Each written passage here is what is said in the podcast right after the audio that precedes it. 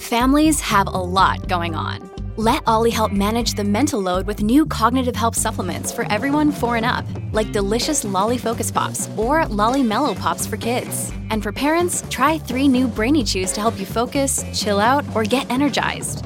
Find these cognitive health buddies for the whole fam at ollie.com. That's O L L Y.com. These statements have not been evaluated by the Food and Drug Administration. This product is not intended to diagnose, treat, cure, or prevent any disease.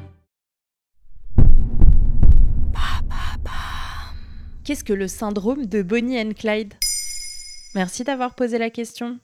En janvier 1930, Bonnie Parker n'a que 19 ans et est tout juste séparée de son mari quand elle rencontre le petit truand Clyde Barrow et tombe amoureuse de lui. Elle le suivra pendant 4 ans, jusqu'à leur mort dans une embuscade, et l'assistera dans de nombreux crimes. Cette histoire américaine, souvent romancée, pose les bases du cliché de la compagne du criminel, jusqu'à donner son nom à un syndrome, appelé officiellement hybristophilie. En clair, l'hybristophile tombe amoureux du criminel uniquement car c'est un criminel. C'est un syndrome reconnu? Le terme syndrome est plutôt un abus de langage ici. En effet, il n'est pas reconnu par les chercheurs en pathologie psychologique et est plutôt utilisé par les criminologues pour parler de femmes qui tombent amoureuses de violents tueurs en prison.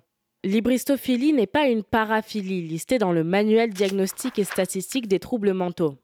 Pour rappel, les paraphilies sont définies comme L'ensemble de troubles de la préférence sexuelle caractérisés par la recherche du plaisir sexuel auprès d'un partenaire ou d'un objet inadapté.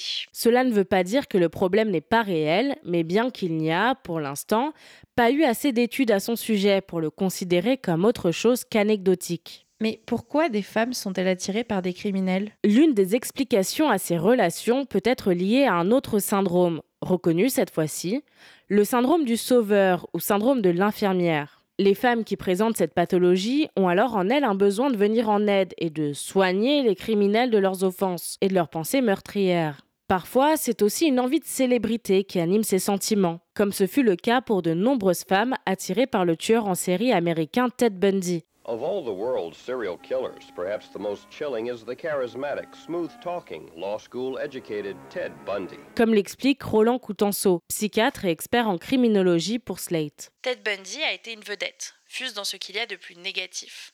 Ces jeunes femmes pensaient qu'en étant proches de lui, elles deviendraient des vedettes à leur tour, que son aura rejaillirait sur elles. Ce qui est sûr pour Sheila Eisenberg, autrice de Women Who Love Men Who Kill, qui a interrogé une trentaine de femmes hybristophiles, c'est qu'elles ont tout un point commun, un passé rythmé par des traumatismes. Donc elles reproduisent des schémas? En effet, ces femmes sont souvent attirées par ces criminels dangereux, car elles reproduisent des schémas de relations antérieures traumatisantes ou d'agressions sexuelles. C'est en réalité un mécanisme d'adaptation, aussi malsain soit-il, qui permet aux victimes de retrouver un certain contrôle sur la violence qui leur est infligée, contrôle dont elles ne disposaient pas dans les précédents abus. La prévention et le traitement du syndrome du stress post-traumatique peut donc éviter des conséquences comme l'hybristophilie. Voilà ce qu'est le syndrome de Bonnie and Clyde. Maintenant, vous savez. Un épisode écrit et réalisé par Mayel Diallo. Ce podcast est disponible sur toutes les plateformes audio. Et si cet épisode vous a plu, n'hésitez pas à laisser des commentaires ou des étoiles sur vos applis de podcast préférés.